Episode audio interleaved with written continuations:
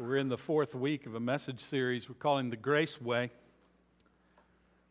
And what we're doing is going back into the life and the ministry and the teaching of Jesus to rediscover radical grace. Now, the truth is that that's kind of a redundant phrase, radical grace. There is no other kind. Grace, by its very nature, is, is shocking and scandalous, and, uh, and, and uh, it turns everything upside down and inside out just because it's grace. That's why we, we've said uh, repeatedly that, that grace confuses us, and it scares us, and it upsets us because it is just so opposite of the way we think things are and the way we think things ought to be. You know, again, from the very beginning, over and over, I've said that grace is the most difficult thing for us to get our heads and our hearts around. That, that we struggle to understand God's amazing, shocking, life giving grace. Understanding that his, his love and His mercy and His forgiveness and His acceptance are given to us for free. When we're told that we can't earn grace that we can't deserve it, we can't make ourselves worthy to receive it. When we hear that, that God gives us grace for no other reason than that we've got to have it, and He's the only one who's got it, and He gives it to us, we struggle to make that fit into the world that we live in. So there's no better place for us to go than back to the Gospels. Jesus was the embodiment of grace. Grace was in him, grace was on him. Everything he said, everything he did, every interaction that he had with people. We see him already in this series. We've seen him interact with people in ways that just are stunning in the grace and the mercy that he offers. We've heard him tell these stories about the way things really are in the kingdom of God, and it just blows us away. Because the Gospels is where we need to go to get a grip get a handle on God's amazing, shocking, life changing grace. We've only got two weeks left, this week and next. So we're going to jump right in today. If you've got a Bible, go ahead and turn over to Luke chapter 18. The Gospel of Luke chapter 18. There's a reality that is uh, really uh, very unsettling if we let ourselves think about it too much. When Jesus was on this earth, people basically responded to him in one of two ways. Now, you may not know, you, you know if you've been around here very long, that I have a pet peeve with people who say, there are two kinds of people in this world. See, I, because it's a pet peeve for me because I believe there are two kinds of people in this world. There are people who think there are two kinds of people in this world, and there are people who know that there are many, many more types of people than just two. When Jesus was on earth, people basically responded to him in one of two ways either they were drawn to him or they were repelled by him. That's pretty much it. Everybody he interacts with fits in one of those two categories. They were either drawn to Jesus or they were repelled by him. They were either accepted him or they rejected him. Now, that's not the unsettling part. Here's the unsettling part it's that the people who rejected Jesus were, for the most part, people who were Bible believing, church going, good deed doing, money giving, God honoring people. They were the ones who rejected Jesus. The people who had single handedly kept the worship of the one true God alive for 1,500 years rejected Jesus. And the people who accepted him, again, for the most part, were people who were out on the fringes, out on the margins of society. They weren't influential people, they weren't considered to be significant people or important people. They weren't pillars of the community types. If they were thought of at all, it wasn't, they, they weren't thought of as being uh, especially important or even especially good. In fact, in many cases, they were people who were outcasts and sinners and lowlifes. They were the kind of people that would prompt the good people to say to Jesus or to his followers, Why in the world do you hang out with such scum?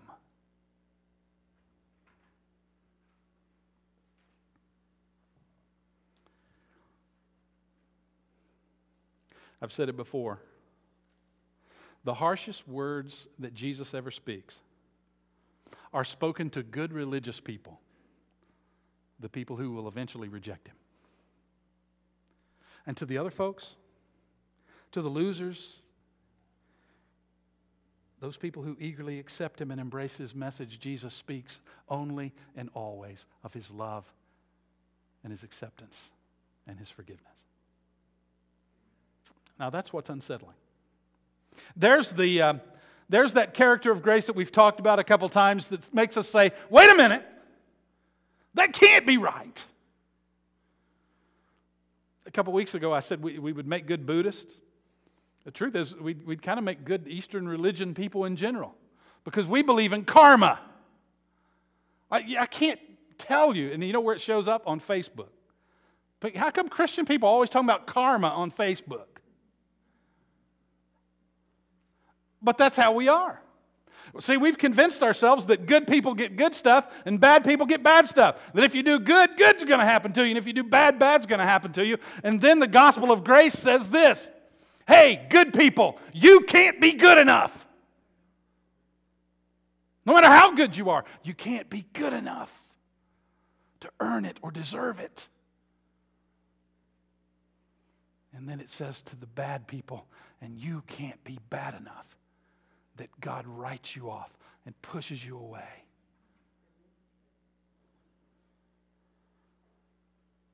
Yeah, we don't like that. So we come to Luke 18, and, and, and it really is an up is down, left is right. If this is true, I don't know what I believe anymore kind of story. Jesus is, is going to show us in this story, I think, why we do what we do when it comes to grace. And he's going to show us how important it is to our life and to our place in the kingdom that we understand why we do what we do when it comes to grace. We're in Luke chapter 18. If you don't have a Bible, the verses are going to be up on the screen. I'm going to pick up in verse 9. This is one of those places, and I'll come back to this point a couple more times. This is one of those places where we do not benefit by knowing the whole story. And I'll explain a little bit more about that uh, in just a few minutes, but we'll pick up in Luke chapter 18, verse 9. Then Jesus told this story to some who had great confidence in their own righteousness and scorned everyone else. Two men went to the temple to pray.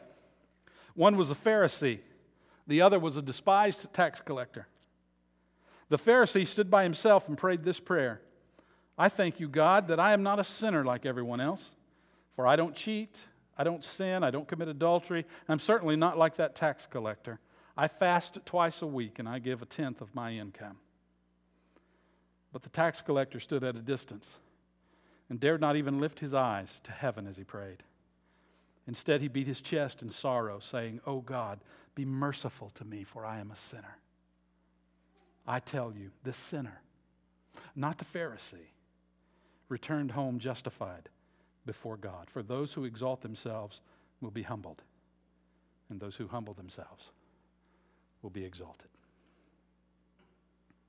Now, right off the bat, Jesus has got a target audience. He's got some people that he's talking directly to when he tells this story. He's, he's talking to people who had great confidence in their own righteousness and scorned everyone else. Jesus is talking to people who think they've got this God thing figured out who think they know now what they've got to do to get God to, to like them and favor them and accept them. These are the people that are convinced that they are in control in this conditional world. They've got it figured out, right? And that's a big problem for them. In fact, that's the biggest problem for performance based believers. They think they've got it all figured out. They've got the checklist down. They know do this, don't do that. Go here, don't go there. See this, don't see that. Wear this, don't wear that. Check, check, check, check, check. They can't understand why everybody hasn't figured it out. That's why Jesus says, He told this story to people who were confident in their own righteousness and scorned everybody else. Your translation may say they despised everybody else. We figured it out, why can't you? Our group's got it together. Why can't your group get it together? You know, there's some of those folks with us here today Uh, well, they all came to the first service. Um, but I say that because there's just too many people who think, hey, I'm a pretty good person. Right? I mean, and we lower, we set the bar so low. I'm a good person. I mean, after all, I've never murdered anybody. I've never robbed a bank. I've never cheated on my spouse. Jesus is telling the story for that guy. He's telling this story to those people who think they are good because they act good, who think they're good because they behave. Make no mistake, those people that Jesus told that story to, they think the Pharisee is the hero in Jesus' story. That's what really what they believe. Again, this is this is a place where you know we've got the benefit of having the whole story because we hear Pharisee and we go boo. But that wouldn't have happened in Jesus' day. In, in Jesus' day, everybody thought the Pharisee was the good guy. He was wearing the white hat. He was a church leader in his town. He was super religious and, and extremely careful about obeying the Old Testament law. He had the first five books of the Old Testament memorized. Folks, those are some of the really long ones. He had them memorized. And what's more, he didn't just have those memorized and, and, go by them. That was called the Torah. He'd memorized the Torah. But he also had memorized the Talmud. The Talmud was a commentary on the Torah. And then he had memorized what was known as the Mishnah. The Mishnah was another commentary on the Talmud and the Torah. I mean, this guy lived by the books. But this tax collector, well, last week we spent quite a bit of time making sure that we, we understood how far out on the fringes of society this guy really would be. We talked about Zacchaeus last week. And we said that the people who were hearing Jesus tell this story, they hated the tax collector. They, they thought he was the scum of the earth. He is, he's the bad guy. He's the villain. He's the one in the black hat. They would have cheered for the Pharisee and booed the tax collector. Jesus could not have brought together in one story two more di- different, distinct people in, in the eyes of the culture in which they live. The Pharisee is the good person, the pillar of the community. Surely he's God's favorite. The tax collector is the bad person, the very embodiment of evil and wickedness. I, I want to make sure that we get this picture. Understanding what Jesus is telling us here depends on us getting this picture. So I put together a, a, modern paraphrase of this story to kind of pull this scripture into our day. And if you've ever read The Message, you know what a paraphrase is. Uh, mine's not quite that good, so we'll just call it The Mess. Um, we'll call it the parable of the, the churchgoer and the drug dealer. This Charlie churchgoer walked into church one Sunday morning he was disgusted to see Danny, the drug dealer, there because he had just gotten out of jail. Charlie warned some of the ushers to keep a close watch on Danny because he was a sorry, low life loser. As the service began, the pastor asked Charlie to pray. He walked proudly to the microphone and began to pray using his special prayer voice. Heavenly Father, I thank thee that I have been a deacon in this church for 20 years. I even remember when I helped build this building with my own two hands. I thank thee, O God, that I, that I have not missed a single Sunday for nearly 10 years. And I thank thee that thou hast blessed me financially so that I am able to give you 10%. And I thank thee that I am morally pure, for I don't drink and I don't cuss on Sundays, and I don't smoke unfiltered cigarettes, and I don't use drugs or sell them like some people here do. Lord, we need more people in our church just like me. Lead, guide, and direct us. Amen. After napping through most of the sermon, Charlie Churchgoer strolled out of church feeling good about himself because he had made it through another Sunday. He liked leaving church because then he didn't have to think about God again until the next Sunday. Meanwhile, Danny, drug dealer, slumped on the back pew. After hearing the message about God's love, acceptance, and forgiveness, he dropped to his knees and began to pray. Holding his face in his hands, he sobbed, God, I'm the dirtiest sinner in town, and I'm so sorry. I know I don't deserve it, but is there any way that you can wash away my filthy mistakes? Please, God, I need you. I tell you, it was Danny, drug dealer, and not Charlie, churchgoer, who went home that day right with God. He who puffs out his chest and struts his stuff before God will eventually be slapped down. But when you admit that you are like dirt compared to God's purity, He'll pick you up and clean you up and give you another chance. That's the SGV. You'll get it. You'll think about it on the way home, you'll get it.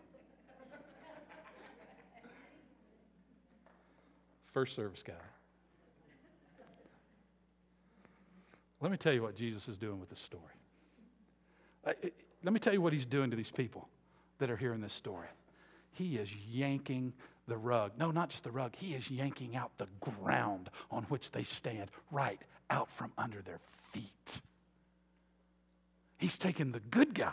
Everybody knows this Pharisee's the good guy and making him the bad guy. And he's taking the guy that everybody knows is the bad guy, turning him into the good guy. Let me tell you what else he's doing with this story. He's holding up a mirror to you and me. And He's letting us see where we stand because each one of us is in one of those two groups that we talked about a moment ago. We're either drawn to Jesus or we're repelled by Him. We're either trusting in ourselves and our goodness and our ability to figure out how to get what we want from God, or we are desperately aware that there is nothing good in us. And if we have any hope, it comes to us from God through Jesus Christ. We're one of those two places. It boils down to the fact that we are either rejectors of God's grace or acceptors of His grace. Let's spend some time looking at how we can tell the difference. All right, this just I'm give you a boatload of gut level truth today, okay? No way to candy coat this. Just start out with this. Rejectors of grace take pride in their own goodness. Rejectors of grace take pride in their own goodness. Did you hear the Pharisees' prayer? Uh, I thank you, God, that I'm not a sinner like everyone else. I'm just not like these other people, Lord. I'm not saying, I, I would never say that I was perfect, but I'm not too bad. In fact, I'm better than that guy over there. He was convinced that he had his behavior under control. You see all these things I'm doing, God? He was convinced that he had his spiritual life under control. In fact, he was convinced that he had gone above and beyond in his spiritual life. I fast twice a week. Their religion said you only had to fast one day a year. Some translations, a better translation uh, than, the, than the New Living, he says, I give you a tenth of all I have or of all I possess. When all the law required was, the was that they give 10% of their income. He's convinced he's got it right. And he is so, so proud. Interestingly enough, these men both stand by themselves, but for very different reasons. The Pharisee stands by himself because he's convinced himself that nobody else is as good as he is. So proud. Sometimes pride can be a good thing. There's absolutely nothing wrong in taking pride in our children's accomplishments or being proud of our nation or uh, you know, proud of our neighborhood or, or proud of doing a good job at our work. But that's not what Jesus is talking about. That's not what's going on with the Pharisee in this story. What Jesus is talking about is self centered, arrogant, judgmental pride that causes us to reject God and his offer of grace. I mean, after all, if, if we're as good as this Pharisee thinks he is, why do we need God? So, how can we recognize the presence of this dangerous pride? There are three ways, I think. Pride loves to talk about I. I want to talk about me. In verses 11 and 12, the Pharisee says I, uses the word I eight times. I thank you, God. I'm not like other people. I don't cheat. I don't steal. I, I'm not a sinner. I fast. I give. And those are all good things. All good things. We should pray and thank God. And, and fasting is a spiritual practice that has enormous potential benefits. And, and man, giving is, speaking as a pastor, fantastic. We ought to do more. Amen? Come. But if we're doing those things because we think they'll get us into heaven, or because we want to make ourselves look good in front of other people, then those good things can become very dangerous.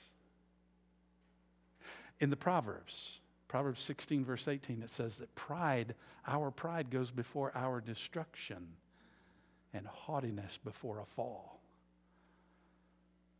A thousand years later, Paul would paraphrase that when he said, When you think you stand, take heed lest you fall.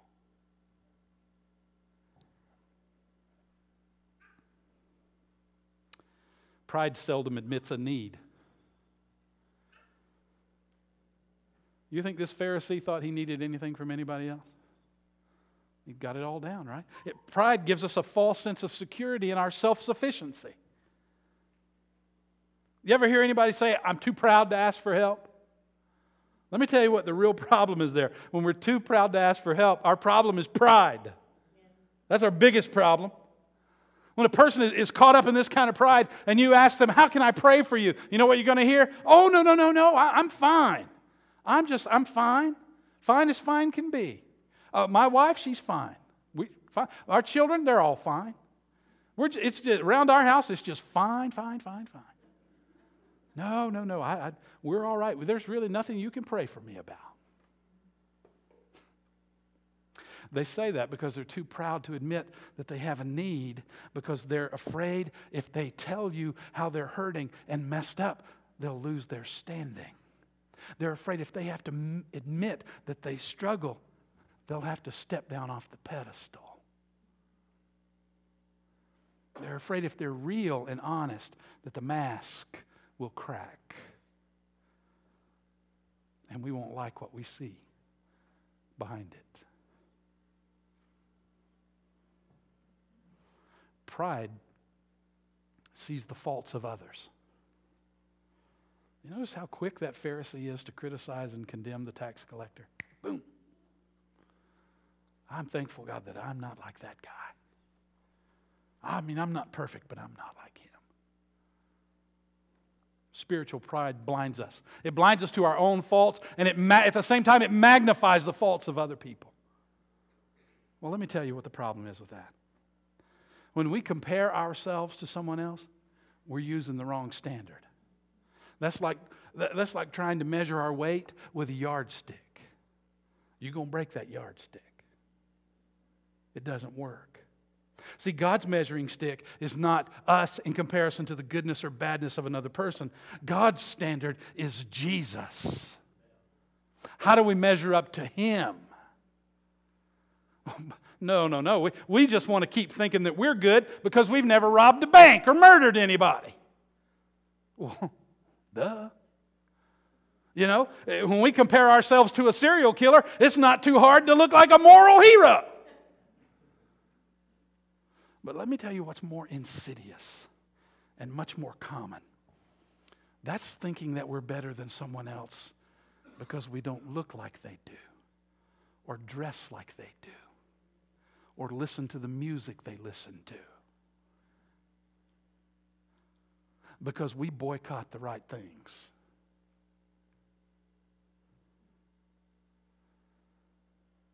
That's what the Pharisee's doing here. I mean, that's really what he's doing. And we're fooling ourselves if we think that we're not dealing with this very same issue.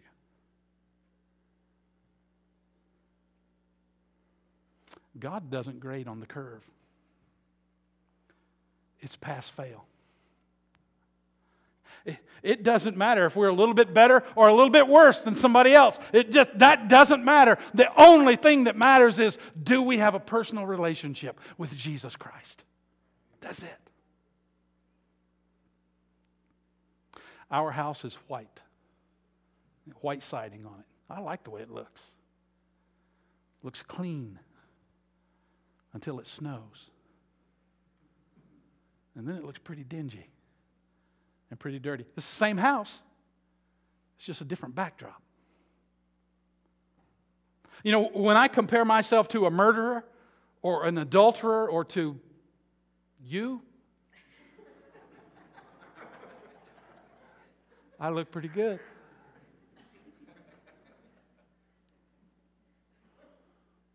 But when I stand up next to the holiness and purity of Jesus, it's a whole different picture. That's where the rejectors of grace get off track. One problem is they don't even realize they're rejecting grace.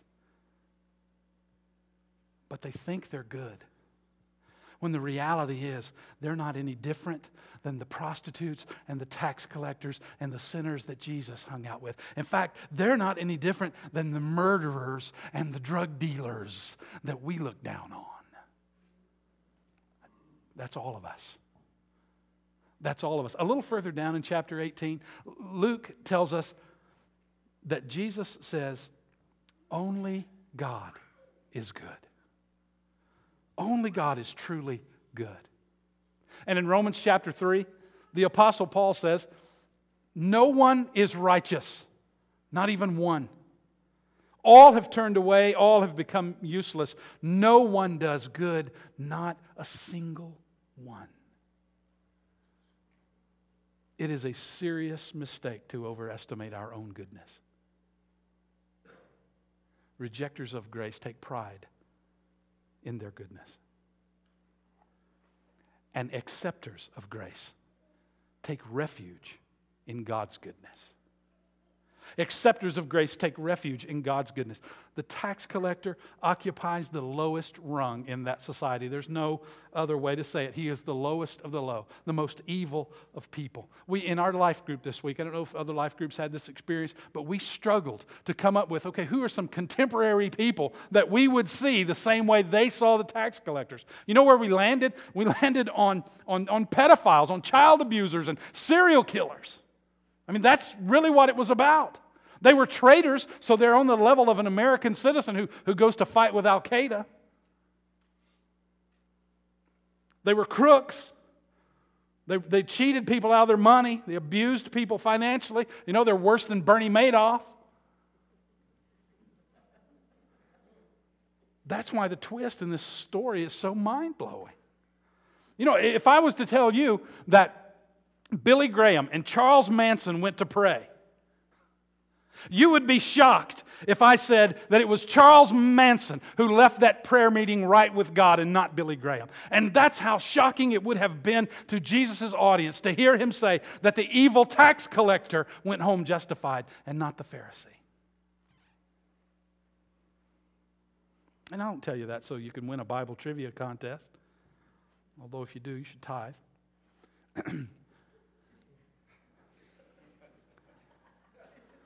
I want us to realize how evil this person really is and how they are seen by society and understand that if they can have a right relationship with God, then there is hope for every one of us.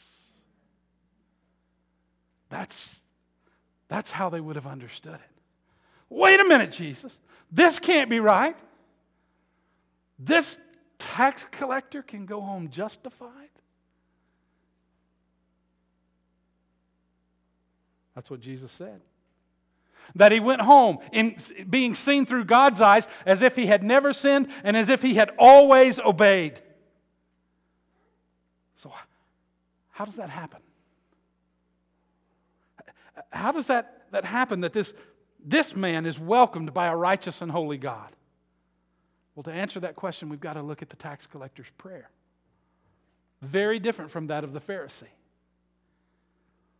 Jesus tells us that he stood at a distance. Remember, they both stood by themselves, but the Pharisee stood by himself because no one else was as good as he was. The tax collector stood by himself because no one else was as bad as he was. He sat on the back row, the furthest seat, away from the decent people. He wouldn't even dare lift his eyes up toward heaven. And then he did something that sounds strange to us, but they understood it. He beat his chest.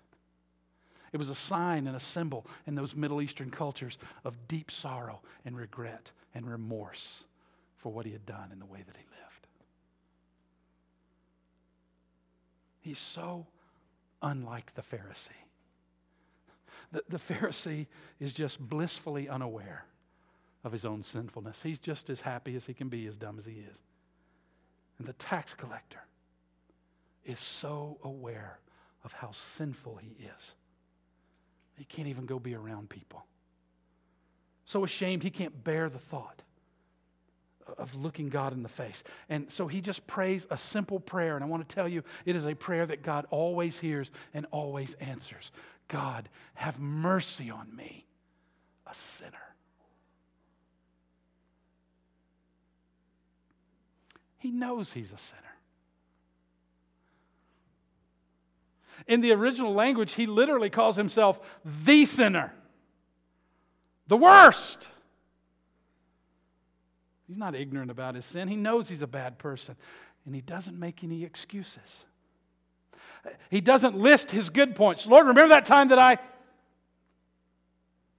He doesn't promise to do something good to balance things out, right? To earn God's favor. He doesn't say, God, if you just give me one more chance, I'll do better, I'll try harder. He just admits that he's a sinner and asks for mercy. He's not a good person. He is not a good person. But by asking for mercy, he shows that he believes that God is good that God is good.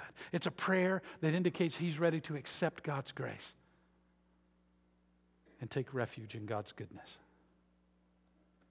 Folks, it's not about long, elaborate, eloquent prayers full of religious words. It's not about, you know, holding your hands right. It's about a simple prayer that comes from the heart. A prayer that God always hears and always answers. God always welcomes those who are willing to put total weight on, complete trust in His goodness. This is good news for bad people. Good news for bad people. It means that when we've totally blown it, when we have made a complete mess out of our lives by our choices, if we're willing to admit it and ask for forgiveness, God will always forgive us every single no matter who we are or what we've done. Well, Pastor, you don't know what I've done. No, I guess I don't. So take a look around. When you look into the faces of people around you, whether it's at this church or out on the street or where you work or where you go to school or around your dinner table, you are looking at people who have lied and cheated and stolen. You're looking at people who've broken the law and gone to jail, and people who've gossiped and got away with it. When we look around, we're looking at people who've cheated on their taxes or on their employer or on their spouse. When we look around, we're looking at people who get drunk take pills to dull some emotional pain or just because they like a good buzz. When we look around, we're looking at people who've looked at pornography or told lies to impress another person or to make the sale, close the deal. We may not be looking at any murderers, but we are surely looking at people who have killed reputations with their tongues. It's all of us. All have sinned.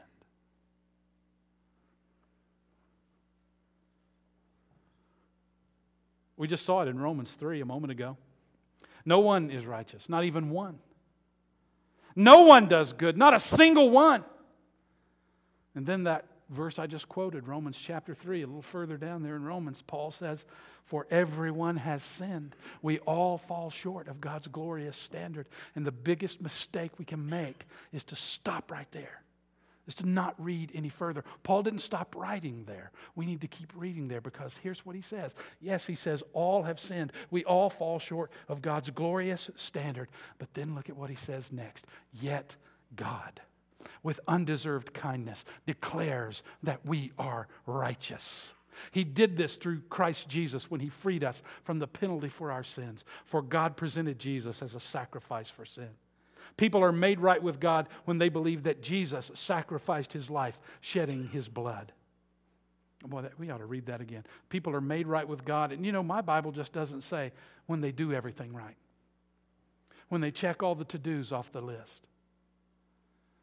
You know, when, when they look right, talk right, smell right, act right. My Bible says people are made right with God when they believe that Jesus sacrificed his life, shedding his blood. God did this to demonstrate his righteousness, for he himself is fair and just, and he declares sinners to be right in his sight when they believe in Jesus. It's going to shock somebody sin is no longer the issue. It's either we believe or we don't believe. We either believe in Jesus or we don't. We're, we're, we're either a rejecter of His grace or an acceptor of His grace. We may have sinned in the most terrible way imaginable. I mean, you just not, may not be able to think of anybody that's done worse than what you've done. But God, listen, God is ready to give us His love and His acceptance and His forgiveness if we accept His grace and put our trust in His Son, Jesus Christ. Trust in His goodness and not our own. Admit our sin and put our full weight on what God did in Christ Jesus. Then God welcomes us with joy because that's the grace way. Bow your heads, please. Close your eyes.